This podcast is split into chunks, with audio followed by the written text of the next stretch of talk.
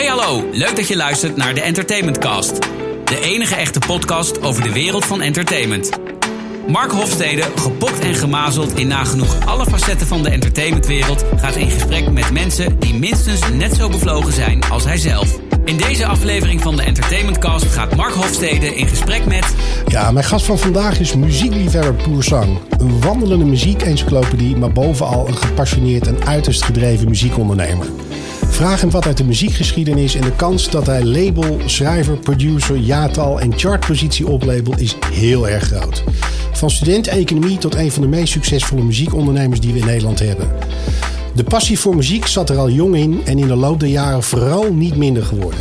Ik heb het natuurlijk over niemand minder dan Cloud nine Music Director Raymond van Vliet. Welkom Raymond. Dankjewel, dank je voor de uitnodiging. Ja, ja ik zie uh, economiestudent en uiteindelijk Erasmus en dan komen we bij de Sena. Ja, wel commerciële economie. Ja. Anders lijkt het net alsof ik de hele dag in de cijfertjes zat. Dat zit ik nu ook wel vaak natuurlijk, maar dat heeft ermee te maken dat je... als eigenaar van een bedrijf natuurlijk niet de hele dag alleen maar met leuk met artiesten aan het praten ben, maar eigenlijk het hele spectrum uh, moet afdekken. Maar ik had uh, economie gestudeerd en toen was ik vrij laat, vierentwintig was ik, toen was ik klaar met mijn studie. En toen had ik het idee van nou, dan ga ik eens even alle labels en platenmaatschappijen aanschuiven, want mijn passie was muziek.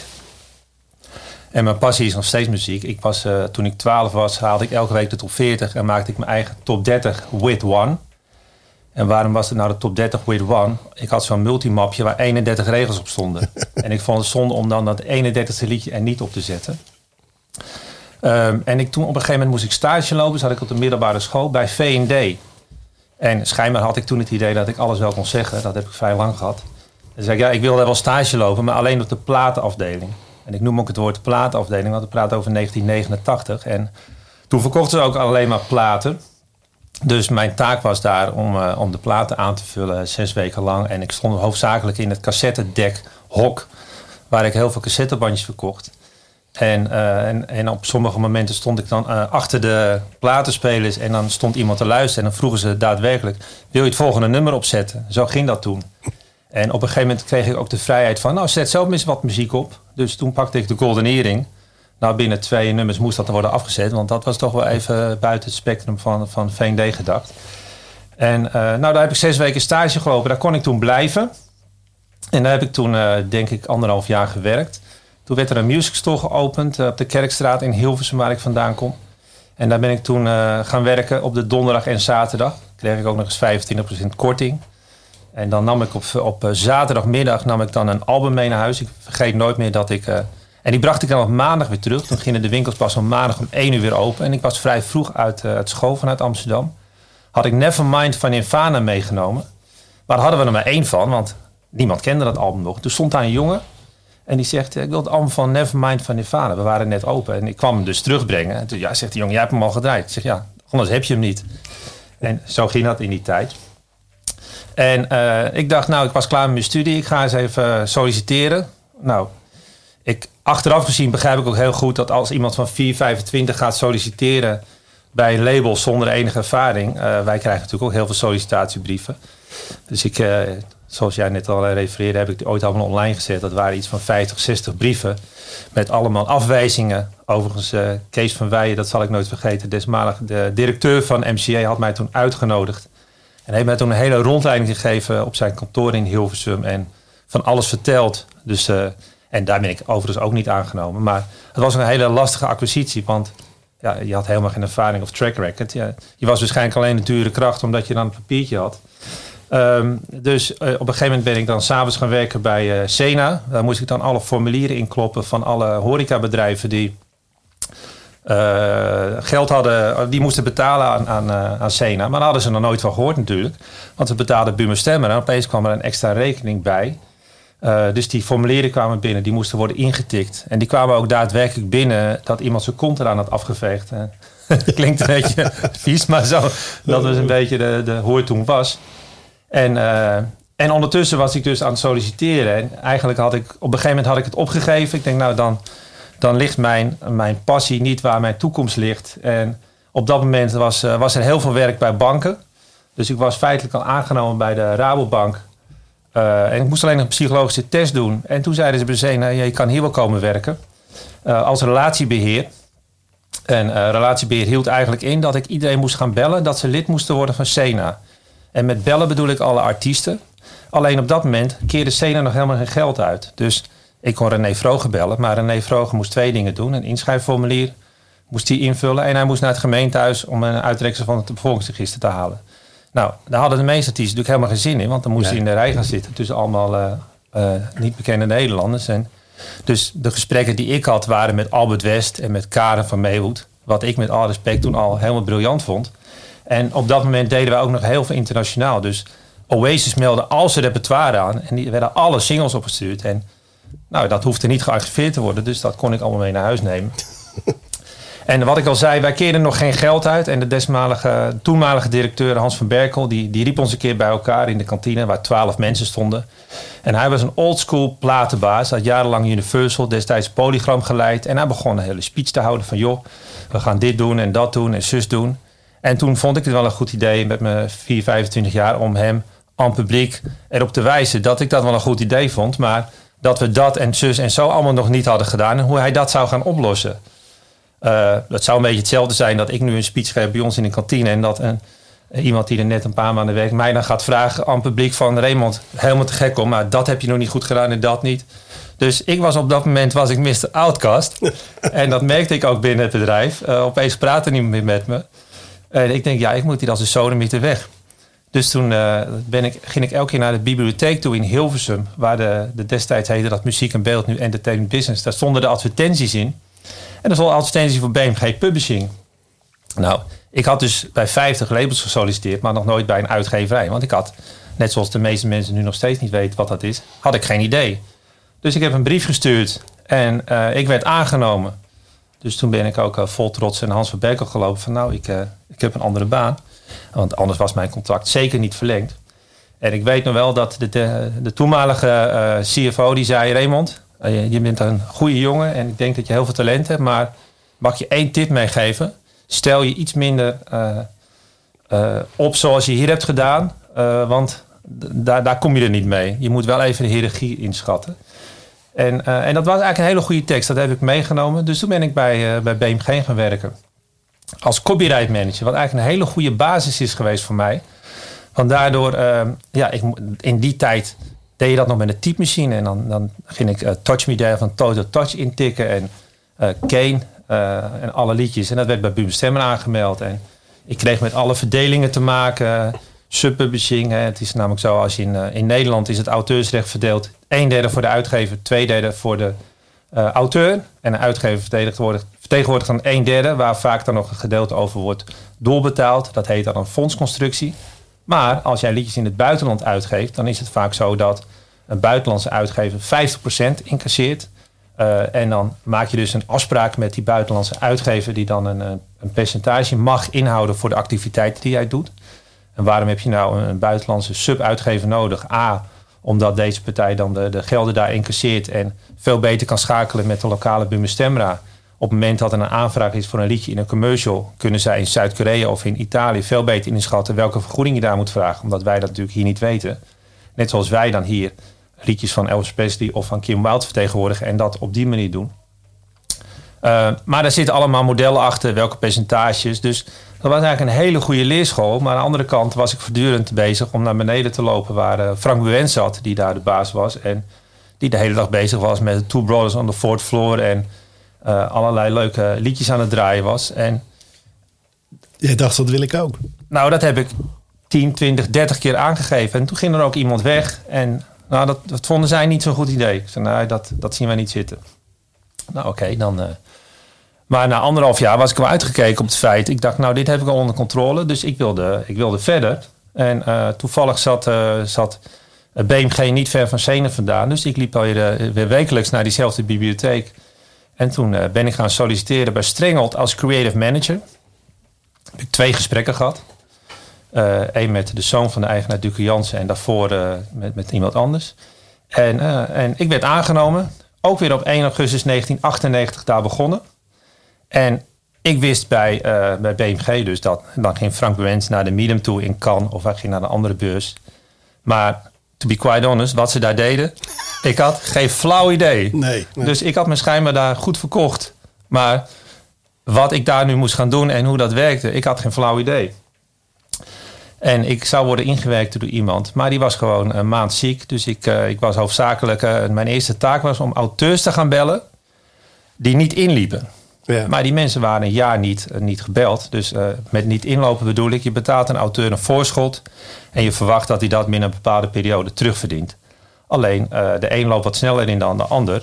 He, dus dat doe je middels een akte voor sessie. Dus wat ik net zeg, een derde is voor de uitgever, twee derde gaat naar de auteur.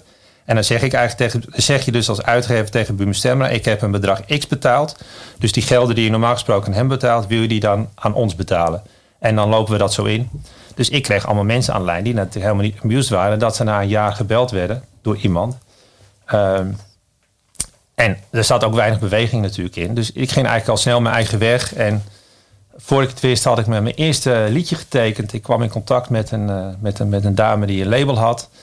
En uh, ik tekende uh, een liedje dat heette Wife van Angelina. Dat werd uh, gemanaged uh, door Jaap Buijs van Volendam. En het zat bij, bij Sony, dus dat was allemaal huge.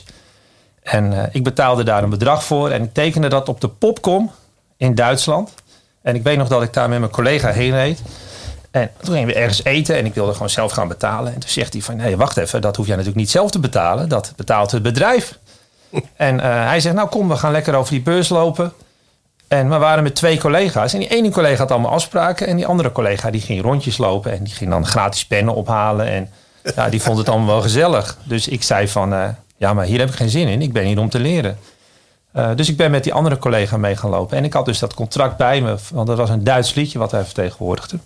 En ik heb dat liedje toen getekend. Ik weet nog wel dat ik naar de copyright afdeling bracht. En toen zei die me- dat meisje wat er zit. Nou, dat is lang geleden dat wij een nieuw contract hebben gekregen. Want op dat moment was, was het enigszins uh, verstoft.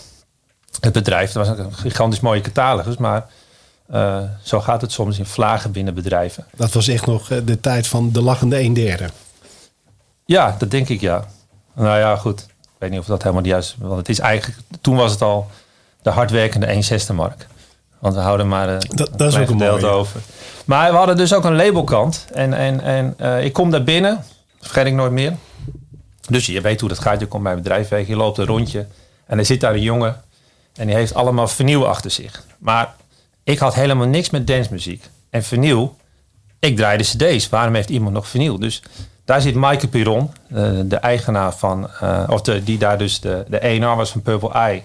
En mijn huidige partner, uh, uh, directeur van Armada Music, waar ik samen Cloud nine mee heb. En, en waar ik natuurlijk heel goed bevriend mee ben geworden. Dus ik zeg tegen hem, hoezo heb je allemaal vernieuw daar staan? Wat is dit voor waanzin? We hebben toch cd's? Dus die dacht, dat hebben ze nu weer voor pannenkoek aangenomen. Nou ja, dan ben ik vrij snel heel bevriend met hem geraakt. En... En Purple Eye was eigenlijk op sterven na dood. Die deden Connie van der Bos en Lichte Laaien. En, en Michael was een, een, een dancejongen, purist, puur zang. En ik zie, ik zie mezelf nog binnenkomen in een kamer... dat hij op de grond zat met Ferry Corsten, die niemand toen kende. Toen waren ze tien vernieltjes uh, waren ze aan het uh, signeren... met een telefoonnummer van Michael erop. Die had een hele grote mobiel. En die werden naar de grote D J's gestuurd. En vervolgens kwam er dus met een fax... Dat is een apparaat waar, waar het papier uitkomt, waar dan een voorstel op stond. En die plaat ontplofte. Dat was Out of the Blue van Ferry Corsten. Plaat over negentien negenennegentig. Dus toen kwam de, de Piet Tong, de grote D J van Radio One... en die ook bij Warner label runde. Die kwam naar Schiphol om die deal te maken. En die betaalde vier ton voor alleen de rechten voor, voor, uh, voor Engeland. En nou, die plaat werd een enorme hit. En Ferry Corsten bleek de ene hit naar de andere te kunnen produceren. Um, en, en daardoor uh, Michael natuurlijk een enorm netwerk uh, creëerde. En toen is Michael in tweeduizend vertrokken uh, naar Warner... om daar de dance unit op te zetten. Ik, ik zie hem er nog zo zitten. Ja, ja geweldig. En toen kwam André de Raaf eind negenennegentig. Nou, toen veranderde de hele wereld. Want uh, ja, toen was de sky the limit. En uh, dat zijn die jaren geweest dat ik, dat ik zoveel heb geleerd...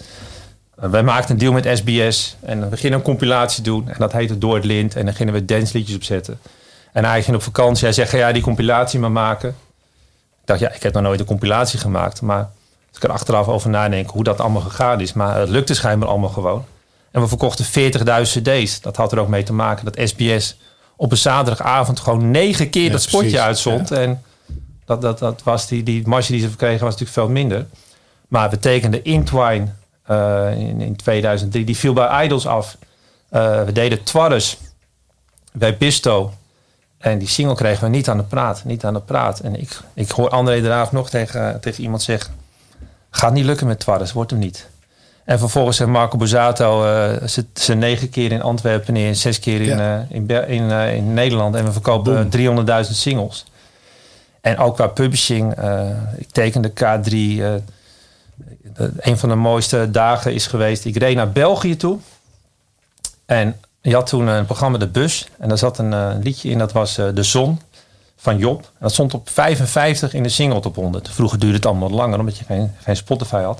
En we hadden vijfduizend gulden geboden. Dus ik rijd naar België toe. Kom daar binnen bij die Belg. Die dat liedje vertegenwoordigt. Hij zegt. Als ik tienduizend bied dan heb ik hem. Nou ja, ik had helemaal die verantwoording niet om dat überhaupt te accorderen of te tekenen. Ik denk, ik heb het toch maar gedaan. Dus ik reed met dat contract in mijn achterzak. Uh, reed ik terug uh, naar de Ahoy, waar Doemar optrad. En de manager had mij benaderd een, een paar weken ervoor... of wij geïnteresseerd waren om Ernst Jans te tekenen. Nou, ten eerste is dat natuurlijk gewoon een legende. Dus we hadden gesprekken met hem. Hij sprak met alle andere uitgevers. En hij belt me op, jullie hebben de deal... Dus toen zijn we naar Ahoy gegaan. En Doemar had daar toen twaalf concerten. Die hadden een nieuw album. Die waren helemaal back in business. En uh, dat, wij betaalden een voorschot. Dat volgens mij binnen twee jaar was, was ingelopen. Wat ze bij Strengeld toch echt nog wel een heel groot risico vonden. En maar zou, dat, dat, dat was wel een tijd dat er echt wel wat gebeurde. Ik kan me nog goed herinneren dat jullie... want het, het, het per definitie het mooiste kantoor van Nederland, de Hofstee... dat er een groot feest in de tuin was... Uh, waar we artiesten optraden. Ja, dat klopt. Ja, dus, dus op ja dat was elk jaar. Er stond Lois Lane op te treden. Ja. En... Nee, dan... dus de, de sky was de limit uh, op dat moment. Maar was het ook wel een beetje dat de raaf... een beetje in het stof van het pand klopte? Dat er weer een nieuw elan nee, was? honderd procent. En, en hij gaf me alle ruimte. En uh, ik was, het is een leuke anekdote. Ik was daar begonnen in achtennegentig. En ik ging eigenlijk niet meer verdienen dan mijn B M G. Maar ik dacht, ja, ik ben binnen... En uh, einde van het jaar was het jaar één, want je zit er een half jaar. Dus we doen even mak aan. Je krijgt er niks bij. Nou, toen was het negenennegentig. Kwam André binnen. Dus ik ging met zijn general manager Mark Wijnsteker zitten. En die zegt, uh, luister eens even. Ja, je zit hier in twee maanden. We kunnen je nog niet echt beoordelen. Wat ik eigenlijk al vrij apart vond. Want ik had het best wel wat nodig uh, getekend. Maar prima. Dus ik zit in tweeduizend uh, weer in het gesprek. Ik denk, nou, dit gaat hem worden. Ik was inmiddels dertig. En Mark Wijnsteker uh, zegt, nou, je krijgt uh, dit en dat erbij. Wat echt heel weinig was. Dus ik was echt helemaal over de zeik. Maar André Draaf had ook Arcade geleid en allerlei andere bedrijven. Dus ik had hem een brief gestuurd. Wat ik daarvan vond. En ik weet wel dat zijn zoon die toen een stage liep in ons zei. Nou, hij had het op kerstavond over. En dat was de eerste keer in zijn leven dat iemand zo'n brief had gestuurd. Maar ik kreeg wel precies uh, uh, wat ik wilde. Wat ook helemaal niet zoveel was. Maar daar leer je dan ook weer van. Dat je op die manier uh, mensen kan motiveren. En... Als ik nu binnen Cloud nine kijk, je moet ook al... Uh, je weet in potentie ook wel wie, waar je veel meer aan gaat hebben. En bij Strengeld is het altijd zo geweest... dat heel veel mensen daar zijn weggegaan... omdat ze uh, heel veel potentie hadden. Want als je nu kijkt wie er allemaal in de business werken... dan komt de helft van Strengeld vandaan. Maar ja, het salaris, dat was al een beetje lastig. En dan kon je dus niet doorgroeien. Maar goed, lang verhaal kort, in tweeduizend drie... Uh, tweeduizend vier uh, raakte André Draaf in een conflict uh, met, met de eigenaar van Strengeld en, en vertrok. En ja, dat was. En ik kon daar toen stappen gaan maken, maar ik was daardoor de motivatie kwijt en ik zag dat helemaal niet zitten. En op dat moment uh, was Armada één jaar oud en Armada was niet meer dan Michael en een stagiaire. En Armin van Buuren, de, de mede-aanhouder van Armada, kwam net uit zijn publishing deal bij Warner. We zijn met Armin gezeten. Ik zeg, nou, als jij nou gewoon de eerste auteur wordt. Word je aandeelhouder in Cloud nine. Samen met Armada. Dan gaan we die back-office opzetten. Dus zo hebben we dat gedaan. En zo zijn we één november tweeduizend vier gestart. En in eerste instantie uh, was Armin dan auteur. En wij focusten ons puur op dance. Inmiddels was ik... Uh, uh, bekeerd. Van, van, van, bekeerd, ja. Dat is het juiste woord. Van, uh, van iemand die bij Sena binnenkwam. Dat ik zei, jongens, we gaan geen vijfhonderdachttien luisteren. Want dat is alleen maar dance. We zetten Kink F M op tot, tot de tegenovergestelde. En, uh, en toen zijn we begonnen uh, op een kantoortje op het Damrak. En uh, ja, je tekende wat auteurs. Maar ja, we hadden een heel klein budget. Dus veel marge was er niet. En toen ben ik een, een, een compilaties gaan doen. Hardcore en more. En ik verkocht achtduizend cd's. Dus ik had opeens tachtigduizend euro op de bank staan. Toen ging ik er nog één maken. En weer achtduizend. Ik denk, dit gaat lekker. Ben ik met, met de Box, toenmalige zender, uh, ben ik nog een ander album gemaakt. Verkocht ik weer zesduizend. Nou, ik denk, dit, qua cashflow ging dat helemaal super. Toen deed ik de, met de Box uh, Urban Flavor and More. Had ik alle grote hits op staan. De Lange Frans, Baas B, Ali B. We zaten in de eerste Urban bubbel. Bleek later. Ik had een tv-campagne ingekocht voor vijfentwintigduizend uh, euro. En dat album flopte als een tierenlier. Uh, en aan de andere kant ben ik toen... Uh, ik had in het verleden al veel met Johan Nijhuis gedaan. Een filmproducent. Toen deden wij Soap. En daar brachten we het singeltje van uit. Geproduceerd door Martijn Schimmer. Soap in Afrika. En ik kwam op drie uh, in tweeduizend vijf in de... in de top veertig. Verkochten twaalfduizend fysieke singles. Dus dat was, dat was de eerste hit die wij scoorden. Nou ja, en toen zijn we eigenlijk... Uh, toen heb ik mijn eerste personeelslid aangenomen. Uh, twee dagen in de week. En toen nog iemand op copyright. Twee dagen in de week. En voor we het wisten zat het hele gebouw vol. En ik denk als ik even de key momenten eruit kan pakken qua Cloud nine... is dat wij in tweeduizend tien een joint venture zijn gestart met Chrysalis. Wat, uh, wat op dat moment... gigantisch grote uitgeverij was. Die vertegenwoordigde Bowie en Blondie. En die hadden meer hits dan ik kan verzinnen. Ja. En daar zetten wij een apart bedrijf mee op. En dat was meer gericht op meer alternatieve muziek. Waar wij niet zo sterk in waren. Maar het betekende wel dat wij twee miljoen uh, liedjes gingen vervoeren. En ik haalde die catalogus bij Strengeld weg. En het was een beursgenoteerd bedrijf. Dus we moesten ook elke maand rapporteren. Maar inmiddels was onze C F O. De voormalig C F O van, uh, van Strengeld. Dus die, die wist precies hoe het moest. En dat was eigenlijk de reden dat ik ze mee kon krijgen. Uh, en ik vergeet nooit dat... Uh, ik zat inmiddels ook in het Buma Stemra bestuur. Dat Tony Berg naar me toe kwam. Hij zegt, nu ben je een echte uitgever. En dat was voor ons natuurlijk heel goed ook. Omdat op het moment dat je twee miljoen titels kan vervoeren voor zo'n partij... dan kan je ook kleinere catalogie vertegenwoordigen. Wat ik net noemde. Hè, dat je in subuitgaven dat doet. Nou, en je verwerft een positie in de markt. Exact, ja. Dus je kreeg, je kreeg een veel betere positie. Ik ben, ik ben in tweeduizend tien uh, Buma besturen, Buma Stemra besturen destijds ingegaan. Daar zaten toen vierentwintig mensen in. acht uitgevers en uh, zestien auteurs. Uh, en, en uiteindelijk bleven er maar twee, uh, twee uitgevers over. Ik zit nu sinds een half jaar niet meer in de Raad van Toezicht... waar maar twee, uh, twee uitgevers in zaten. En even een klein zijsprongetje. Mijn eerste vergadering was dus in, in tweeduizend... Nou, wat zat er bij? tweeduizend acht, tweeduizend negen. En toen ging ik vragen stellen over Beatport.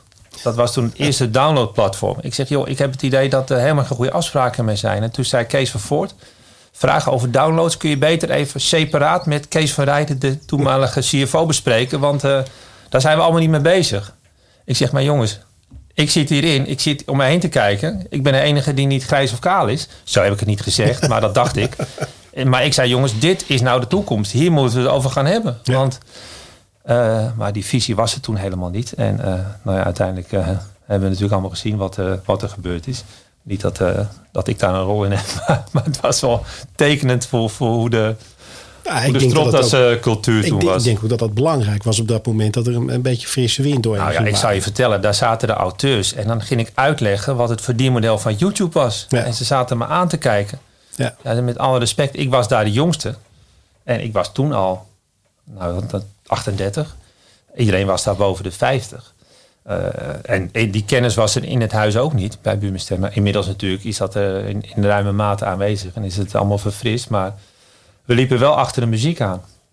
Hey, en, dus en, dus en, even, nog even terug naar, uh, naar Cloud nine. En een ander belangrijk punt is geweest dat wij in tweeduizend twaalf uh, Artist and Company kochten. En daar zaten artiesten Nick en Simon en de drie A's in. En het backcatalog van Jan Smit, die was toen al weg. En op dat moment waren Nick en Simon bij far de grootste artiesten van Nederland.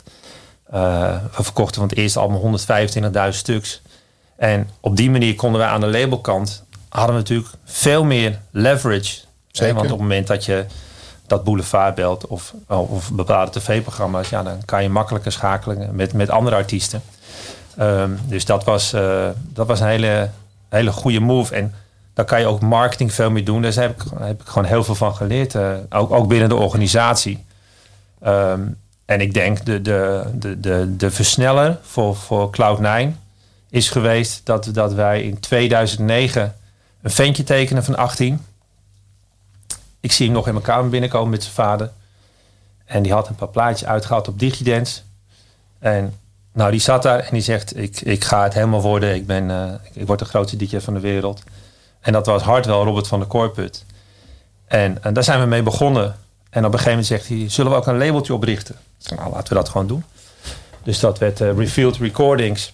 En in drie jaar tijd uh, groeit deze jongen uit van uh, iemand die, waarmee ik naar Miami ging in tweeduizend negen. Dat ik zijn eerste radio-interview regelde bij, uh, bij Dennis Ruijer. En, ja. en de hele wereld nieuw was.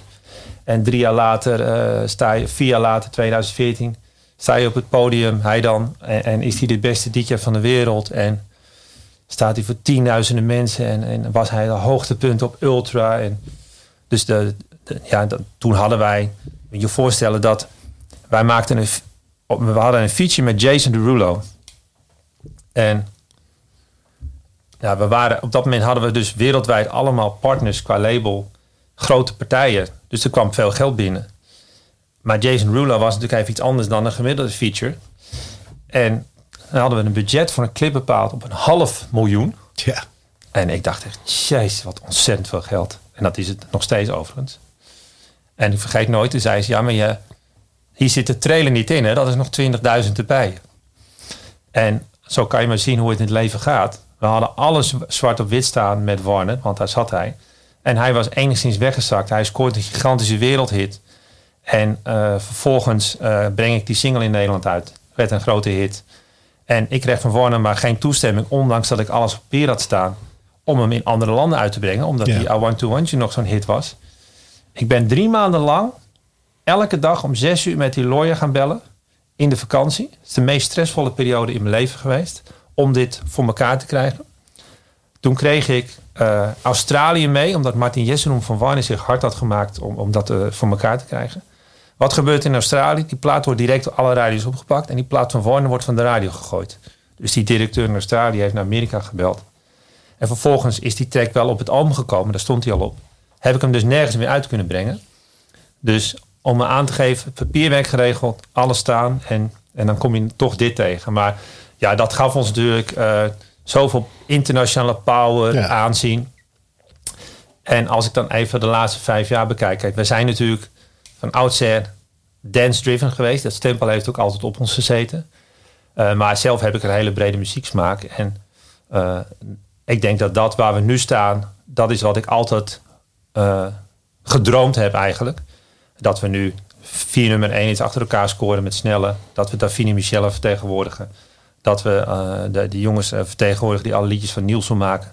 Dat we Elvis Presley voor, voor Nederland vertegenwoordigen. Dat we Kim Wilde voor Nederland vertegenwoordigen. Het eerste concert waar ik ooit ben geweest in negentien tweeëntachtig.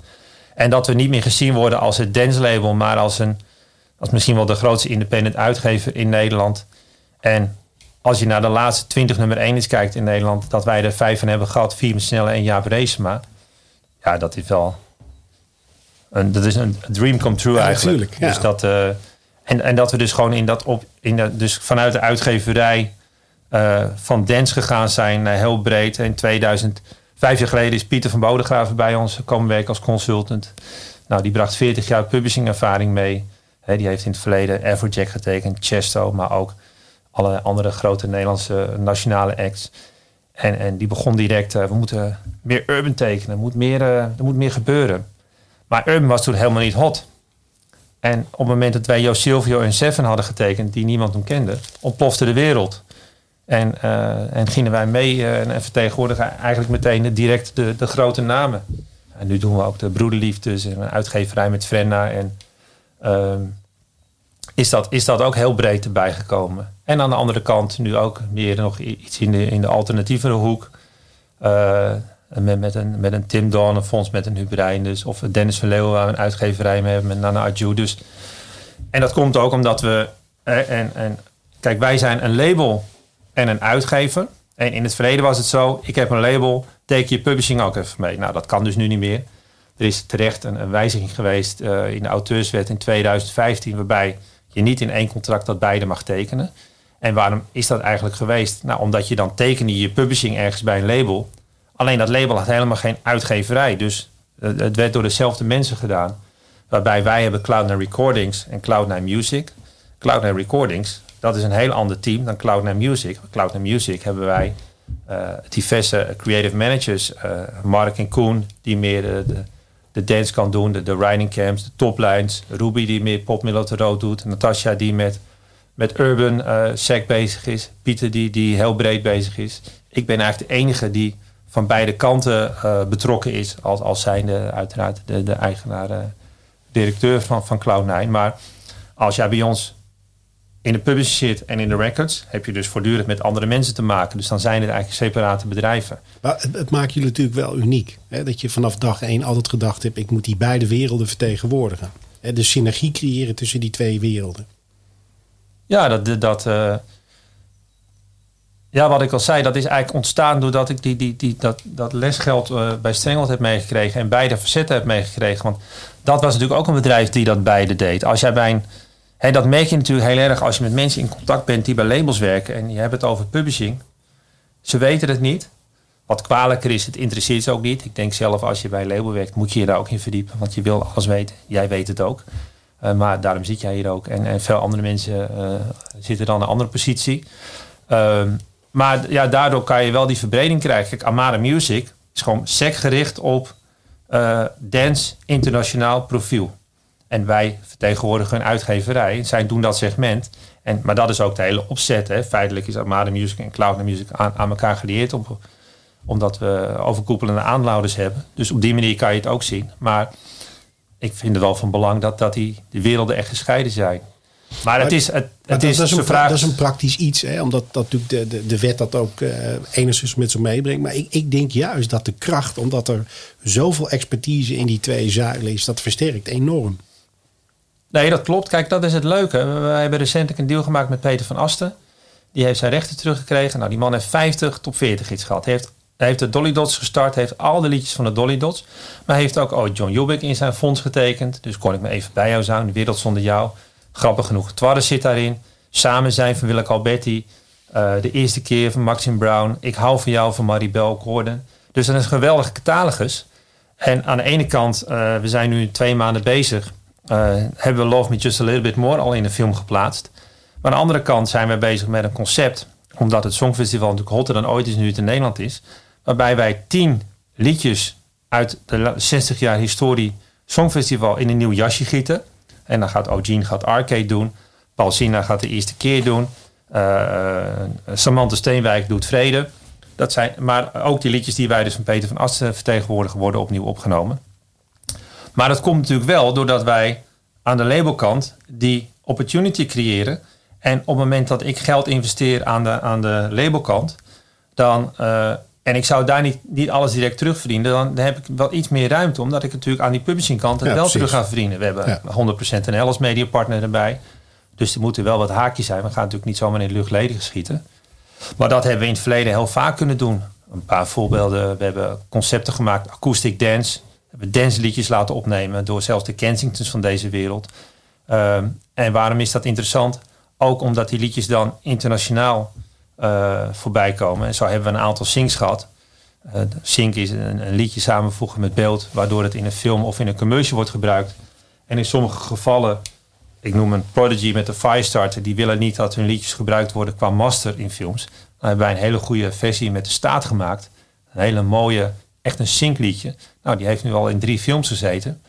Uh, dus dan snijdt het mes uh, aan, aan twee kanten. En dan kan je dat risico ook uh, makkelijker spreiden. Uh, dus vanuit de platenkant, ja, dat is, dat is gewoon heel erg leuk om te doen. En, en als uitgever ben je gewoon bezig om, om iedereen in elk segment te dienen. Kijk, je hebt jongens die net beginnen. En dat, dat, die kan je gewoon helpen. Jongens, we, we helpen je met een contract. We zetten een sessie met je op. Uh, we, we betalen een voorschot waardoor jij een laptop kan kopen. Uh, we sturen mensen naar het buitenland. We zijn natuurlijk de hele dag koppelingen aan het maken om mensen samen te zitten. En, en post-corona zullen onze studio's ook weer open gaan. Uh, maar aan de andere kant uh, kan je uh, voor Armin van Buuren, die hoef ik, daar hoef ik geen contracten voor na te kijken. En die hoef ik niet met mensen samen te zetten. En, en met Snelle ook niet. Maar daar kan je weer hele andere dingen voor doen. Uh, Armin wilde graag een keer een, een, een score maken. Maar het maken van een score is iets heel anders dan het maken van, uh, van een liedje. Dus wederom kom ik bij Johan Nijhuis uit. Hebben wij gezegd, nou, hij, Hij kan de score maken van uh, Verliefd op Ibiza, een grote film van een paar jaar geleden. Daar heeft hij ook een cameo in gedaan. Wat natuurlijk voor de film weer interessant is. Hebben we gezegd, nou dan gaan uh, Benno, waarmee hij alles maakt, gaan dat gewoon met Martijn Schimmer doen. Dus Martijn Schimmer is, is de goeroe op dat gebied. Dus daar hebben ze ook heel veel van kunnen leren. En hij heeft die score kunnen maken. En nu weet je ook hoe dat moet. Uh, dus, dus je kan eigenlijk op elk vlak uh, voor, voor elke auteur iets doen. Een ander leuk voorbeeld vind ik nog steeds dat we hadden een paar jongens, uh, Deep End. En wij kregen de vraag vanuit het management uh, van Matt Simons, die toen uh, totaal onbekend was. Joh, wij, wij zijn op zoek naar een leuke remix van een van de liedjes op het album. Want uh, die willen we eigenlijk opnieuw uit gaan brengen. Maar we hebben geen geld. Nou, toen heeft Deep End voor zevenhonderd euro de remix gemaakt van Catch and Release. Nou, dat werd een van de grootste hits van de laatste tien jaar. En waarom is dat nou interessant? Want wij zaten niet in het copyright. Dus als uitgever hadden wij er niks aan. Die jongens hebben zevenhonderd euro voor die remix gekregen. Moet ik wel zeggen dat ze later ook nog een percentage hebben gekregen. Omdat ze ook wel beseften dat het wel wat meer had gedaan ja. met Simons dan, uh, dan die zevenhonderd ja, euro. Ja. Maar Deep End heeft daardoor zelf een carrière kunnen krijgen. Ja. Hebben zelf een aantal dance smashes gehad. Uh, uh, de, de toeren de wereld over. Uh, wat ook weer in ons belang is. Uh, dus soms is het niet zo dat je dan direct uh, daar al iets mee kan doen. Maar in, in de lange termijn natuurlijk wel. Uh, dat, dat, dat, dat zaadje van muziek. Hè? Want we zijn een, een, een dikke half uur onderweg. En er komt gewoon een enorme bak uh, historie uh, voorbij. Zijn jouw ouders echt ook een beetje een soort van driving force geweest in jouw, jouw ja, muziek? Ja. Maar, maar ook in jouw drive? Want ik bedoel, ik ken redelijk veel mensen in de industrie. Maar ik ken niet zo heel veel mensen die zo ongelooflijk gedreven zijn als jij. Nou, dat is een mooi compliment. Nee, mijn, mijn vader, uh, die, dat was, mijn vader is, is, is toevallig gisteren vijfenzeventig geworden. En uh, die was huisschilder. En, uh, en die, maar die kocht heel veel platen.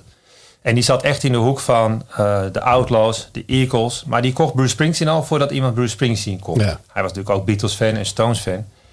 En ik weet nog dat Bruce Springsteen in negentien vijfentachtig doorbrak door We Are The World en Dancing in the Dark. En hij had kaartjes voor de Kuip. Uh, dus ik, mijn eerste concert was Kim Wilde toen ik twaalf was. Ik was net twaalf geworden. Het was er zo druk dat ik bijna flauw viel. Maar hij nam me mee naar mijn eerste concert. En we zijn samen bij heel veel concerten geweest. Ik bedoel, uh, mijn moeder is helaas overleden. En er staan, uh, er staan nu twee jukeboxen in zijn huis. Hm. Terwijl dat een vrij kla- kleine huiskamer is. Dus hij adert muziek. Hij, ja. Hij, hij verzamelt singeltjes en, uh, en hij kijkt ook gewoon de Voice. Hij heeft natuurlijk minder met de hedendaagse muziek, wat ook logisch is. Maar dan was ik dus gisteren bij hem. Ik zeg, ja, ik, uh, wie was dat meisje nou die, uh, die meteen mee ging zingen met die jongen met de gitaar? Ik zeg, waar heb je het dan over? Maar vorige week was er dus een livestream van de lancering van het album van Snelle. Hij heeft daar gewoon een uur, ja, uur naar zitten kijken. Ja, mooi. En mijn moeder aan de andere kant, die was enorme liefhebber van Nederlandstalige muziek. En dat bedoel ik niet Corrie Konings, maar meer van...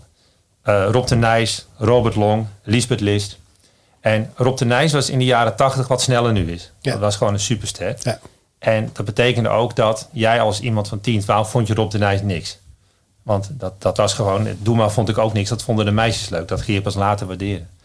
En als je nu die liedjes van, van Rob de Nijs hoort... en Ro- Robert Long, hoe briljant dat is. Dus ja, bij ons stond altijd de muziek aan. Ja. En, en zo, mijn, mijn dochter is nu zeven...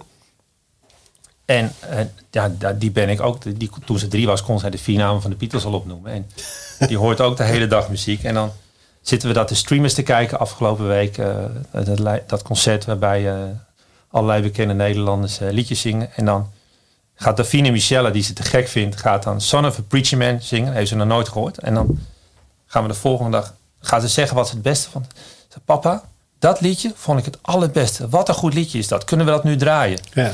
Nou, dat is natuurlijk mooi. Dus dat, dus, ja, dat is echt wel met de paplepel ingegoten. Mijn moeder was... Uh, ik, ik had de, natuurlijk zoveel passie dat... Ik wilde elk liedje wat er was, wilde ik hebben. Dus wat deed ik? Ik nam vanaf dat ik elf was... alle nieuwkomers op in de nationale top vijftig. Dat was op zondagmiddag. Dan zat ik van twee tot zes en dan knipte ik dat. Of dan... Nou ja, ik knipte dat niet, maar dat nam je dus op. Op een gegeven moment werd dat verplaatst... Toen heb ik, ik heb die brief ook nog gevonden. Heb ik een brief gestuurd naar de, naar de Tros. Heb ik gezegd, hoe, hoe kan het nou dat, uh, dat het verplaatst wordt? Want uh, dat wordt helemaal niks. Dan kwam het, Frits Spits ging weg. Frits Spits ja. vond ik een held. En, en die was ook heel baanbrekend met nieuwe muziek. En ik moest dus naar school. Dus ik kon het niet opnemen. En toen hebben we, heb ik van mijn spaargeld heb ik een dubbele cassette recorder gekocht. met een cassettebandje van honderd minuten. Of van... Uh, honderdtwintig? honderd, uh, nee, volgens mij honderd minuten. En dan ging mijn moeder dus precies om... Nou, wat tien voor half vier ging ze dat cassettebandje opdraaien. Briljant. Want soms kwam een plaat ook op zestien binnen. En dan ging ik dan s'avonds het alles weer eraf halen. En dan ging ik naar de bibliotheek toe om de pagina op woensdag van het Telegraaf te kopiëren. Waar uh, de hitlijst in stond. Dat kostte ja. toen gewoon een kwartje. En dan knipte ik dat uit en dat plakte ik dat op. En, uh, en die bandjes draaide je dan uiteraard. Uh, dus heb, ja, je, heb dan, je alles nog bewaard? Nou, ik heb toevallig afgelopen week uh, mijn, mijn werkkamer thuis uh, opnieuw laten inrichten. En, en Linda zei mijn vrouw van... Hé, hey, uh, ja, die mappen met die top veertig, die moet je gewoon uh, in de kast nu zetten. Maar toen kwam ze binnen. Staan die mappen daar weer? Die heb ik natuurlijk in ordnermappen met ja. alle top veertig staan. En ook al mijn eigen hitlijstjes. En nee, dat is een... Uh, ik, ik heb dezelfde afwijking. Dat kan ik, ik niet... Uh, al mijn vinyl nog, al mijn cassettebandjes, ja. alles nog. Nou, qua vinyl, maar daar krijg je natuurlijk spijt van... Uh, wat, wat ik vroeger deed, dan had je in Hilversum had je een rommelmarkt. En dat was voordat rommelmarkten hot waren. Daar ging ik dan naartoe, was ik twaalf of dertien. En dan ging ik boeken kopen waarvan ik dacht, want er stonden gewoon particulieren. Dit zijn ja. boeken die geld waard zijn. Ik had geen idee. Dan ging ik vervolgens naar Frans Melk. Dat was een boek inkopen. En dan de ene keer gaf hij wel dertig gulden. Dan wist je nog steeds dat je geflesd was. En dan ging ik linea recta naar de record shop om, om daar weer platen van te kopen. Maar... Op een gegeven moment moest je natuurlijk uh, die inhaalslag maken om cd's te gaan kopen. Toen heb ik wel uh, het een en ander verkocht. Maar de, de echte albums waar je iets mee had. De Joshua Tree van U twee of uh, dat soort albums. Die, die heb ik allemaal nog wel.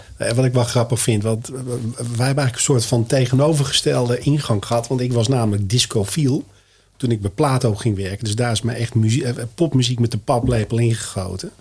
Mijn toenmalige baas die... Uh, vond dancemuziek vond hij echt helemaal niks. Vond hij echt verschrikkelijk. Maar we verkochten toen wel bijvoorbeeld heel veel hiphop. Dus het is best wel grappig om te zien, weet je, dat jij eigenlijk vanuit pop, je laat Nirvana een liedje vallen, weet je, dat je als een van de eerste, ja. wat ook wel zo is. Ik heb dat plaatje ooit mogen pluggen en dat blijft altijd een wonderlijk iets, hoe iets wat in het begin bestempeld werd als wat een klerenherrie, ja. gewoon veertien weken later in de arbeidsvitamine gedraaid kan worden. Dat is echt ongekend. Ja, en uiteindelijk de eerste drie jaar niet in de top tweeduizend stond. Maar dat het niet meer in het format paste. Net zoals nee. Pearl Jam. Maar uiteindelijk daar natuurlijk wel uh, om werd opgenomen. Maar ik, ik, mijn muzieksmaak is wel heel breed. Want uh, bijvoorbeeld Bronski Beat of de Communards of Erasure vind ik ook helemaal ja. geweldig. En uh, aan de andere kant uh, hele zware rock. Maar uh, mijn favoriete album alle tijden is Slow Turning van John Hyatt. Ja, wereldplaat. Uh, en dus wat dat er gaat... Uh, Ik ben ook heel lang echt gigafan van Björk geweest. Wat dan weer een heel ander spectrum ja. is. Maar ik was ook alleen maar... Uh, het begin van de hiphop in Nederland... Os door de Possie de hele dag aan ja. draaien. En, en dan begrijp ik ook wel goed... dat die kids van tegenwoordig dat allemaal interessant vinden. Want ik vond... Uh, die liedjes van Os door de Possie... waren natuurlijk één op één vertalingen... van wat Ice-T en Ice Cube zong. Ja. Alleen dan klonk het toch anders. Ja. Uh, en, en wat Ice-T en Ice Cube toen deden, dat, dat, dat, dat zou ik nu niet eens meer kunnen. Maar dat, ja, dat was toch wel chockerend. Dat hoorde je niet op de radio. Dus dat moest je dan op een cassettebandje opnemen die je bij de bibliotheek had geleend. Uh, en maar dat is eigenlijk wat die kids nu natuurlijk doen. Hè. En dat is Zeker. natuurlijk ook de reden dat, dat uh, de Jo Silvio's en de Sevens veel meer gestreamd worden dan, uh, dan Armin van Buuren of, of zelfs Snelle nu. Die natuurlijk een, een slag heeft gemaakt van... De, de, de kids die hem echt streamen en echt pure rap... naar, naar een mainstream artist uh, met, met echte pure popliedjes. En dat betekent ook dat je daardoor het album... wat dan twee jaar geleden is uitgekomen... wat op één binnenkomt, minder streamt. Omdat dat eerste album, ja, dat was natuurlijk echt voor die kids. Ja. En dan, dan, dan maak je die vertaalslag. Ik weet nog wel dat, dat we hoorden dat we een alarmschijf hadden. En toen dacht ik, met de reunie. Dat was voor mij het kantelpunt. Toen wist ik... We gaan nu van de streamers, nu gaan we door naar Jan met de pet. Ja. Iedereen in Nederland. Ik weet wel dat ik hem opbelde, want ik was helemaal excited. Ik zeg, dit is gewoon zo goed. He, want Q was toen natuurlijk al heel belangrijk. En ik bel hem op en ik vond hem helemaal niet enthousiast. Dus ik hang op en uh, ik zit na te denken. Ik denk, ja, wacht even. Hij heeft eigenlijk helemaal geen flauw idee nee. wat een alarmschijf is. Precies. En, uh, en toen heb ik hem teruggebeld. En nu, uh, we waren afgelopen, afgelopen kerst waren we bij de top tweeduizend, een paar we- een week ervoor. En toen vroeg uh, uh, een van de jongens van de top tweeduizend, nadat hij het liedje had gedaan, ja, hebben jullie dan, uh, hij zei dat een beetje gekscherend, hebben jullie dan een appgroepje over de top tweeduizend? Of vind jij dat dan belangrijk? En toen zei Lars uh, snel en zegt, nou, zegt hij, uh, uh, mijn platenbasis zit daar. Die is nog nooit mee geweest naar een radiooptreden. En hij moest dus al mee, midden in de corona hiermee naartoe. Dus, ja. dus, dus ik weet nu wel hoe belangrijk het is. Maar dus dat, dat, dat is... heeft ook met... met uh, uh, Met, met uitleggen te maken. Kijk, ik ben een enorme fan van de top veertig. Nou, niet omdat ik die hitlijstjes vroeg spaar, maar de top veertig is een veel betere afspiegeling dan de singletop honderd van G F K. Want dat is gewoon puur gebaseerd op streams. Ja. Terwijl je hebt pas een hit als, als, als uh, jouw buurman het liedje kent. Precies. En de top veertig is gebaseerd op A, streams, B, airplay op de grote zenders en C, YouTube. En dan doen ze ook nog een test dat ze mensen bellen, wat vind je van die liedjes? Dus ik leg ook altijd, je hebt pas echt een hit als je in de top veertig staat. Het is soms een beetje apart dat mensen gaan roepen, ja, ik sta op één de singletop honderd. Ja, maar niemand kent je liedje. Superleuk. Ja, maar het blijft natuurlijk ook gewoon een lijst waar een enorme historie aan hangt. En ik, Absoluut. ik kan me nog zo goed herinneren, de, toen ik nog zelf met een bakje platen door Hilversum liep, moest je op vrijdag altijd naar de top veertig. Hadden ze ook die grote klok hangen. Ja, dat ademde gewoon historie. Ja, nee, maar, maar Jaap Reesema, die, die is natuurlijk wat, wat ouder dan, dan, dan, dan Lars in dit geval. En, en die, die, die is daar ook veel meer mee bezig. Uh, omdat ja, als je tien jaar ouder bent, dan heb je een heel ander levensritme. Ja. En, en die begrijpt wel de importantie. En die zegt ook meteen, nu sta ik dus eeuwig in de hitdossier. Ja, nou, dat, dat, zo zie ik dat dus ook. Ja. Ik vind het al kicken dat er gewoon Cloud nine achter staat. Maar uh, dus over een, over een maand komt de hitdossier uit met alle nummer één hits. Dus ik heb hem meteen uh, tien besteld. Ja, dat snap ik. Om die aan de... Ja. Mensen te geven van, hey, hier sta je in. En, en maar daar ben ik helemaal met je eens, hoor. En ik denk ook dat dat uh, wel een beetje afgevlakt is de afgelopen jaren. Maar ja, ik, als, als we kijken naar de huidige tijd, weet je, wat is voor jou eigenlijk de belangrijkste gamechanger geweest voor de muziekindustrie? Nou, als ik puur naar Cloud nine kijk, is dat geweest dat wij uh, als Nederland voorloper zijn geweest bij dance. Kijk, als je kijkt naar vijf zesennegentig, toen ik begon, toen werden de Party Animals gedraaid. Charlie Nona en Mento Tio. Er werd, toen werd er al heel veel dance gemaakt. Dat was ja. natuurlijk wel meer happy hardcore. Maar Rainbow on the Sky was toen een, een, een dat is nu een gimmickplaat bij, bij het Foute Uur. Maar dat zijn natuurlijk legendarische platen. Maar ja. in andere landen werd dat helemaal niet gedraaid. En, en daardoor is, is, is de bodem gecreëerd waardoor I D en T events kan organiseren. Omdat mensen op dancemuziek afkomen. Dat had je in andere landen niet. En dat is de reden geweest. Kijk, nu betaal je vijfduizend euro voor een hele goede laptop. En dan kan jij met, met enig talent kun je aan de bak. Toen de tijd, als je bij Armin van Buuren of Ferry Corsten of Chester op, op een zolderkamer kwam, dan stonden daar tien synthesizers en, en allerlei apparatuur uh, om die muziek te maken. En daar waren ze dagen of, of weken mee bezig. Dus er moest behoorlijk geïnvesteerd worden. Maar doordat zij al uh, uh, deals hadden met voorschotten qua platen en, en, en publishing voorschotjes, Ontstond, ontstond die bodem. En toen kregen we dus in negentien negenennegentig... Hè, dat Ferry Corsten drie hits scoorde, dat Chester doorbrak, internationale hits scoorde, Uh, en, en in het slipstream de Marco Vies van deze wereld en D J Jans dat ook deden. Uh, en dus daardoor ontstond er eigenlijk in Nederland een basis waardoor heel veel mensen opeens geld konden verdienen, zeker hun inkomen konden krijgen. Of je nou werkte voor een organisatie als I D en T... Uh, de uitgevers destijds waren heel veel dance-driven. Die muziek ging internationaal. Kijk wat er om events heen gaat. Of het dan nou Thunderdome was of, of Sensation. Dus daar werd heel veel draagvlak gecreëerd voor die muziek. Maar dat kwam dus wel doordat jongens als Armin en, en, en, en Thijs Verwest, Chesto, niet een baan hoefden te gaan zoeken. En Armin hoefde geen, die had zijn rechtenstudie afgemaakt. Um, als, daar, als hij niet gewoon wat geld had kunnen verdienen, had hij voor zekerheid gekozen. Ja. Zo zit hij in elkaar. En, en terecht overigens. En doordat er al een draagvlak was en wij eigenlijk vijf, zes jaar vooruit liepen. Uh, want mensen vragen altijd, waarom is dancemuziek in Nederland zo groot en waarom komen alle D J's daar vandaan? En dan wordt altijd een grapje gemaakt omdat we hier melk drinken. Maar dat komt eigenlijk gewoon omdat uh, met name vijf drie acht uh, in de beginperiode ten opzichte van scènes in andere landen die muziek is gaan draaien en omarmen. Ja. Waardoor uh, uiteindelijk de dance van toen Is, is heel anders dan de dance van nu. Want wat Armin maakt met een Duncan Lawrence of Lost Frequencies is in mijn optiek gewoon popmuziek. Maar er zit natuurlijk nog wel dat sausje aan. Ja, die, die, en, en, en, en vervolgens krijg je dus dat, dat de, de, uh, de Hardwells in de slipstream mee kunnen en Martin Garrix. Ja. En nu zie je het enigszins opdrogen. Hoe komt dat? Omdat er nu wel hele grote namen uit het buitenland komen. Die het is toch ook altijd een golfbeweging. Hè? Je hebt zeven jaar ja. dat een, een, een sound populair is. Ik bedoel, kijk nu naar Nederlandstalige muziek. Hè? Urban is natuurlijk gewoon jarenlang gewoon de nummer één geweest. En nu zie je de Suzanne en Freeks, de, de Borsato's... die echt weer gewoon hits kunnen scoren. Wat er een tijd niet geweest is. Ja, ja ik denk dat heeft ook te maken met, met precies dat radiolandschap. Ik, ik denk dat, dat heb ik ook vaak gezegd... Q-Music is daar een belangrijke schakeling geweest. Want... in het verleden wist je eigenlijk, dat weet jij zelf ook... je, je wist de alarmschijf was de nieuwe Madonna of de nieuwe U twee. Ja. Maar heel gek, die komen niet naar de radiozender toe... om even een nieuwe single te promoten. En dat doen de Maans en de Snelles wel van deze wereld. En zij hebben bijvoorbeeld... Uh, doordat ze de reunie alarmschijf maakten van een onbekende artiest... Ze huilt maar, ze lacht van Maan, die toen echt niet zo groot was. Uh, en, en, en dat zij gaan supporten... Uh, is er veel meer draagvlak gecreëerd voor de liedjes... waardoor... veel meer van dat soort artiesten nu uh, ja, goed, goed kunnen verdienen. Hey, en, als je... en, en als zij puur waren gefocust gebleven op het maken van... Uh, of het, het vasthouden aan de grote internationale namen... de Dua Lipa's, wat ze ook natuurlijk nog doen. Ja. Dus dat is gewoon heel fijn. En dat zie je in de breedte ook. honderd procent L is daar ook een, uh, nog steeds denk ik een belangrijke rol in.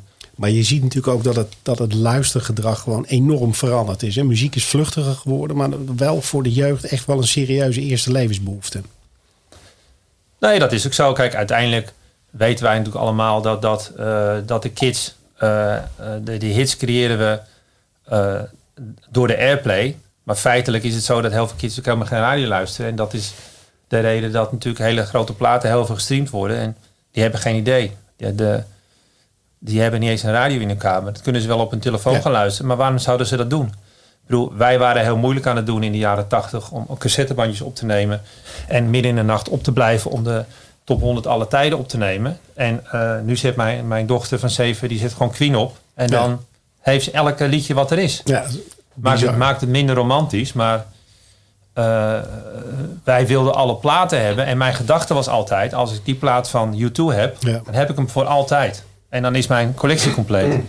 Nou ja. nou ja, en dat is ook een beetje de, de charme. Ik kan me nog herinneren uh, toen ik uh, letterlijk ook nog met mijn cassette recorder dingen deed. De Bond van Doorstarters, uh, de, de, de Soul Show van Ferry Maat, uh, ja.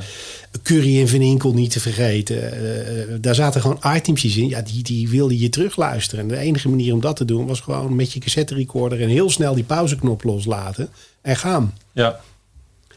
Ja, en, en je had toen natuurlijk ook maar één zender.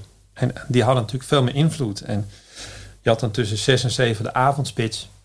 En, en Frits Spits was dan nog wel vrij vernieuwend. En dan draaiden die artiesten waar je nog nooit van gehoord had. En als hij het soms zelf heel goed vindt, draaide die hem twee keer achter elkaar. Ja. En uh, ja, dat, dat, daar kon je wel natuurlijk veel meer mee bereiken dan nu. Hè? Want nu ben je natuurlijk ook afhankelijk uh, van, van de playlist op Spotify. En hoe hoog je staat en of je wel voorbij komt. En je ziet ook dat alles veel vluchtiger is. Vroeger stond Brothers in Arms gewoon een half jaar op één of Born in ja. de U S A. Nu heb je bijna elke week een album wat op één staat en daarna weer wegzakt. Hoe komt dat? Omdat men weet, op dat moment komt het uit. En dan gaan we met z'n allen luisteren. En na vier dagen denken we alweer, hé, hey, ik ga weer iets anders luisteren. Precies. En zeker, in Nederland kwam natuurlijk, of net zoals je dat weet, alle release op vrijdag uit. Dus dan weet je, ik heb hier nieuwe muziek, ga ik dat luisteren. En dat, dat vind ik het enige wat wel jammer is aan, aan streaming, dat... Wij weten allemaal wat, wat, hoeveel liedjes op Brothers in Arms stonden... of op Purple Rain of dat soort albums. En ik zie natuurlijk het luistergedrag. Hoe lager een liedje staat, hoe minder het wordt geluisterd. Ja, klopt. En dat is eigenlijk gewoon heel zonde. Maar dat is nou eenmaal inherent aan hoe het nu is. Je kon vroeger natuurlijk niet track twee van, uh, van C D... Uh, van, van het vinyl uh, in je playlist slepen. Waar dat tegenover staat, wat ik dan ook alweer heel erg mooi vind... en dat herken ik heel erg in mijn eigen kinderen. Die vinden dan John Mayer te gek... En dan zeg ik van, maar die heeft het ook ergens van geleerd. En dan kom je weken later, kom je een keer binnen... en dan staat er ineens Crosby, Stills, Nash en Young op. En dan denk ik van, ja, maar dit vind ik dus wel te gek... dat zonder dat ik het aan hoef te geven... dat ze dan zelf ontdekken van... oh ja, die singer-songwriter scene gaat inderdaad wel heel ver terug. Hey, dat klopt. Dat is, ja, het is natuurlijk geweldig dat je een radio aanklikt op Spotify. Je zet een liedje op wat je goed vindt. En dan komen tien liedjes achteraan die je op dat moment wil horen. Ja. Dat is natuurlijk bizar. Nee, ik, ik, vind dat, ik vind dat hartstikke mooi. En vooral ook, ik, ik merk dat zelf ook. De vrijdag, weet je wel, New Music Friday beluisteren. Karakter, je moerstaal. Weet je, je bent echt in, in... Waar je vroeger uren, althans ik, kon uren in de platenzaak zitten. Ja. En maar door zo'n bakvinger. En dan, oh ja, te gek, daar heb ik iets over gelezen. En toen had je nog muziekbladen. Ja. En die ook gewoon courant waren. Dat is ook niet meer zo. Nee, dat klopt. De, wij, wij, je leest de oren en dan dacht je van... Uh, zal ik daarvoor gaan sparen? Ja, precies. Hey, als jij uh, als je gewoon eens kijkt naar de hele, hele markt van publishing. Hè? Gisteren was er een bericht dat K K R uh, een samenwerking met B M G Publishing aangaat. Nou, je geeft net al aan. Uh, jullie hebben ooit uh, de Chrysalis catalogus gekocht. Waardoor je ook een speler uh, werd in de ogen van heel veel anderen. En dat dat netwerk uh, uh, opleverde. Even één correctie, dat hebben we natuurlijk niet gekocht. Want nee, precies. Is... Maar jullie, jullie mochten dat vertegenwoordigen. Dus dat ja. geeft je dan een, een bepaalde positie. De afgelopen jaren zien we natuurlijk dat heel veel partijen catalogie kopen. Uh, hoe, hoe kijk jij daar tegenaan? En dat, nou, dat ja. vraag ik eigenlijk omdat ik zie met hoeveel uh, bezieling jullie zeg maar talenten begeleiden in hun carrière. Dus jullie bouwen echt van scratch af aan op. Kijk, wat je ziet is, uh, dat je leest natuurlijk die berichten over Bob Dylan en over Neil Young en over Fleetwood Mac. Mensen die een catalogus verkopen. Dat is natuurlijk ook omdat in Amerika een heel ander systeem is. In Amerika... Uh, incasseert en uitgeven honderd procent en vijftig procent voor de performing. En daar lopen ze natuurlijk ook heel veel voor. Waardoor Bob Dylan heeft nooit exclusief als rechter bij een uitgever weggetekend of Neil Young. Waarbij een Pierre Kartner, zeker vader Abraham of Doemar dat wel gewoon gedaan hebben. Dus die kunnen die rechten ook niet meer verkopen. Ja. Hè, dus, dus op het moment dat, uh, dat ik de rechten koop van Bob Dylan of van Neil Young. Dan koop ik dus een volledige oeuvre en kan ik ook honderd procent incasseren. Terwijl op het moment dat ik... Uh, in Nederland iets koop. En net zoals wat ik je net als voorbeeld geef. Uh, met Peter van Asten. Uh, dan vertegenwoordig je dus een derde van de rechten. Die andere twee derde zit natuurlijk gewoon bij Buma Stemra. Um, en die Merck Mercurius. Die natuurlijk nu alles aan het opkopen is. Ik heb twee weken geleden een online panel bijgewoond. En die zegt dan ja. Kijk, Universal heeft al vierhonderd miljoen liedjes. Dan tekenen ze tien schrijvers. En die gaan ze allemaal in sessie zetten. En dan hopen ze dat één van die mensen een hit maakt. En die andere negen, die voorschotten, die, die maken ze dan wel weer goed. Uh, doordat ze die gelden uh, op die ene artiest terugverdienen. En zo gaan we door. Hij zegt, zo zit ik er niet in. Ik wil gewoon evergreens kopen. I'm not in music publishing, I'm in music management. Maar als iedereen dat gaat doen. Zeker wij zijn de hele dag, en, en net zoals de andere uitgevers in Nederland, bezig om nieuwe werken te creëren. Ja. Maar als jij dus gaat zeggen, we gaan alleen maar geld investeren in oude werken. Dan komen er dus ook geen nieuwe werken. Dus... Ja, dan, dan wordt het echt een hele zakelijke killer Klopt. transactie. Wat hij natuurlijk ook aan het doen is. Dit is gewoon een, een, een pure business. En, en opkloppen en over vijf jaar verkopen. Um, en wat je nu ziet gebeuren is dat allerlei partijen natuurlijk... Uh, en dat is iets wat in Amerika al een aantal jaar gebeurt. En alle grote independent uitgevers hebben een investeringsmaatschappij achter zich. Um, en dat betekent dat, dat de, de vraag is groter dan het aanbod. Wat voor ons heel goed is, want dat betekent dat de waarde van een copyright alleen maar groter wordt. Moet je je voorstellen dat Michael Jackson in negentien vijfentachtig uh, alle rechten van de Beatles kocht. Ja. Voor vijfenzeventig uh, uh, miljoen dollar. Ja. En dat is zelfs nog minder. En dat er geen één grote uitgever op dat moment geïnteresseerd was om het te kopen. En ze dachten echt dat hij gek was geworden. Vervolgens uh, stond hij onder contract bij Sony. Nou, hij was op dat moment de grootste artiest.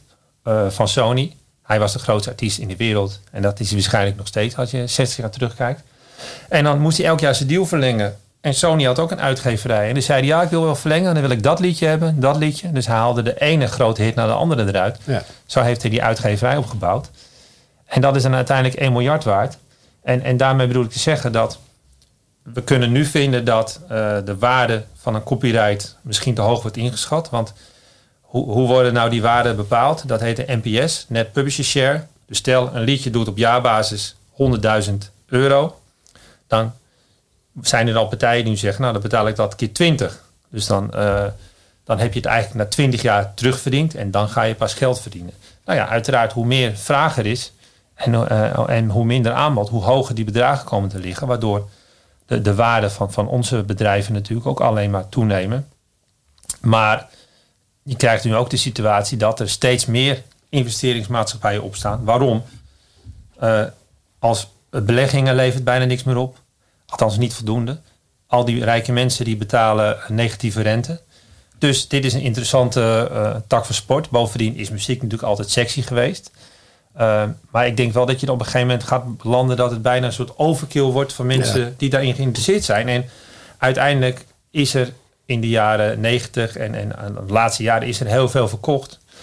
Maar het is natuurlijk niet zo dat er in, in, uh, in de wereld nog tweehonderd uitgeverijen zijn die copyrights als, uh, als Knocking on Heaven's Door van Bob Dylan of Like a Hurricane van de Jong vertegenwoordigen. Ja. Uh, dus dan wordt het al snel uh, minder. Uh, en even terug te komen, in Nederland is die situatie dus heel anders. Omdat die rechten zijn al gewoon ondergebracht uh, bij uitgeverijen, vaak voor, voor een langere periode. Dus het model in Amerika is ook echt wel, wel anders. Maar goed, wat ik zei, ja, uiteindelijk uh, uh, is het voor ons gunstig. En uh, wij staan overigens niet te koop, dus... Alles heeft een prijs, roep ik altijd. Hey, in, in, in deze podcast is er ook altijd een vraag die uit dit uh, prachtige apparaat gaat komen. Dus ik geef jou een uh, cijfer tussen de één en de zes en dan druk ik ergens op een knop. Ik zou liever de negen nemen, maar die heb je niet. Nee, die heb ik niet. Ja, het gaat tot zes. Dan doen we gewoon de één. Dat is mijn favoriete positie in de top veertig. Oeh, die, deze ga je leuk vinden. Wat is het beste concert dat je ooit hebt gezien? Dat is een interessante vraag. Uh, Zoals ik net al aangaf, ben ik een enorme lijstenfreak. En het is een beetje lastig. Um, maar dan denk ik toch dat de meeste indruk op mij heeft gemaakt... Uh, de Joshua Tree concert van U twee. Ja. In negentien zevenentachtig in de Kuip. Dat was het eerste... Uh, nou, ik was daarvoor bij de Simple Minds in Amsterdamse Bos geweest. Mijn eerste concert in, een, in, een, in de, de Kuip. Of in een... In een In een stadion. Waar overigens de beste voetbalclub van Nederland voetbalt. Ik zat er op te wachten. En dat, ja, die waren natuurlijk... U twee was op dat moment... Beter zijn ze nooit meer geweest. En, uh, ja, vind oeuvre, je dat? Voor mij wel, ja. Okay. Ja. Ik denk dat die eerste vier albums... Ja, It's a Beautiful Day, daar, daar word ik niet heel... Dat vind ik dan weer veel te gelikt. Achtung Baby, daar werd ik er ja, ook wel heel blij van. Ja, dat is ook een heel goed album, maar... Als je Joshua Tree hoort en Running to Stand Still. Ja, nee, klopt. Eens. En, en het, wat ik nooit vergeet, het was donker. Wij liepen naar buiten, op die trappen naar beneden. En het laatste liedje. En iedereen zong nog steeds, How long we sing ja. this song. En ja. buiten, en dat bleef maar doorgaan. Dat was, uh, was geweldig. En andere leuk, vra- leuk concert. Dus ik was ook enorm fan van Erasure. Maar ik had helemaal geen idee... Daar was ik helemaal niet bezig. Dat dat een enorm gay-driven band was. Ik was vrij bleu in die tijd. Wat een goed liedje. Dus ik was in... Uh, dus Erasure was in negentien tweeënnegentig. Dan liep je op... Ik was in Londen en op Piccadilly Circus. Er zat een hele grote Tower Records. En hun album was net uit. Die hele etalage was Erasure. Dus ik had kaarten voor het concert. Uh, die Apollo Theater. Daar stonden ze twintig keer achter elkaar stijf uitverkocht. En ik ga daar naar binnen. En er zitten alleen maar mannen. Ja. Dus ik ga zitten en meteen begint zo'n jongen naast me te praten. En dat concert begint nog niet. Of er springt iemand het podium op en springt bij hem op zijn rug. En zo'n Bobby die haalde hem er meteen af. Toen dacht ik van wacht even. Wrong place. Nou dat niet, maar, maar ik dacht dit is iets anders dan ik me... Maar ik, ik vind die, ja, die, die liedjes zijn gewoon geweldig van, van Erasure. Hij heeft natuurlijk ook Justin Kern of een Deep Mode gemaakt. Maar zelfs de producties. Ja, zo weet je wel. Dus. Maar dat was wel heel grappig. Hey, um, coronatijd hebben we natuurlijk allemaal mee te kampen. Hoe, hoe kijk jij daar tegenaan? Hè? Jij zit natuurlijk in een, in een business waar de, de, de betalingsmomenten nogal ver uit elkaar liggen. Ja. Maar er komt natuurlijk een keer een moment dat het even pijn gaat doen. Ja, nou ja, dat moment, dat, dat, dat is nu eigenlijk. Hè, want we lopen nu een jaar achter de, achter de feiten aan. En zoals je weet, als er vandaag een liedje op de radio is... dan kreeg je dat in het verleden pas anderhalf jaar later uitgekeerd. Maar... Bij Buma Stemra uh, is het nu zo dat we per kwartaal betalen. Dat betekent dat, uh, dat bijvoorbeeld deze week... tweede kwartaal tweeduizend twintig uh, uitgekeerd wordt.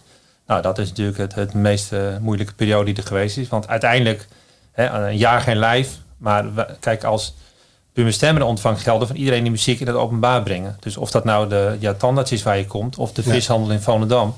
Nou ja, daarvan is tachtig procent dicht geweest. Dicht of weer dicht gegaan.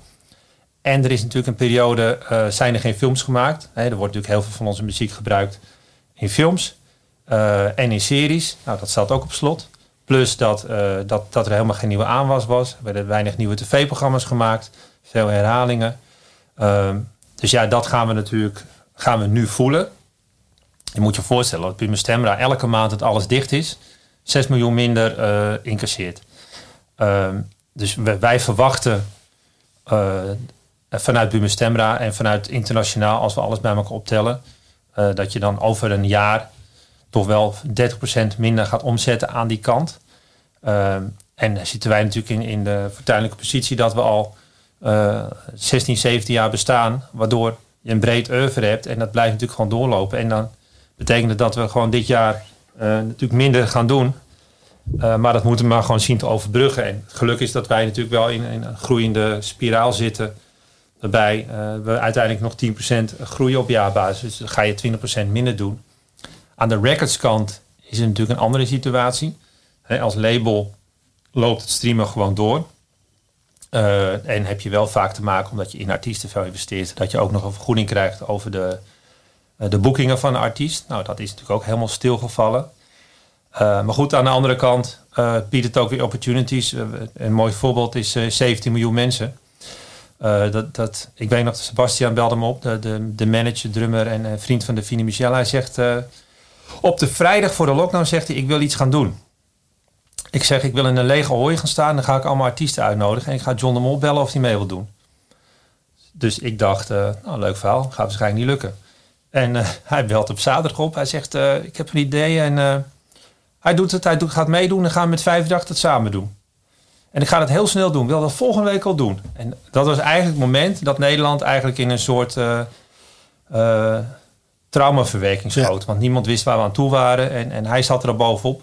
Hij zat er al iets langer in, omdat alle concerten van Davina van twee weken ervoor gecanceld waren. En hij belt me vervolgens weer op. Hij zegt, uh, kan Lars Snelle ook meedoen? Ik wil eigenlijk drie artiesten achter elkaar doen. Nou, prima. En toen belt hij op zondag weer op.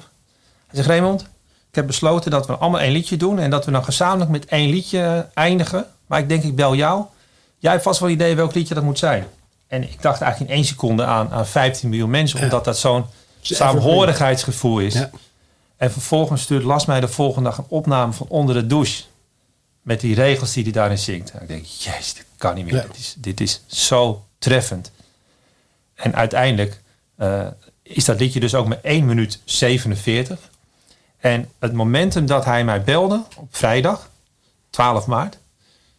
Tien dagen later stond hij op één bij Spotify. Ja. Zo snel kan dat gaan. En het leuke is dat Soldier On uit die eerstezelfde sessie komt van, uh, van Direct, van, uh, van, van vijf drie acht.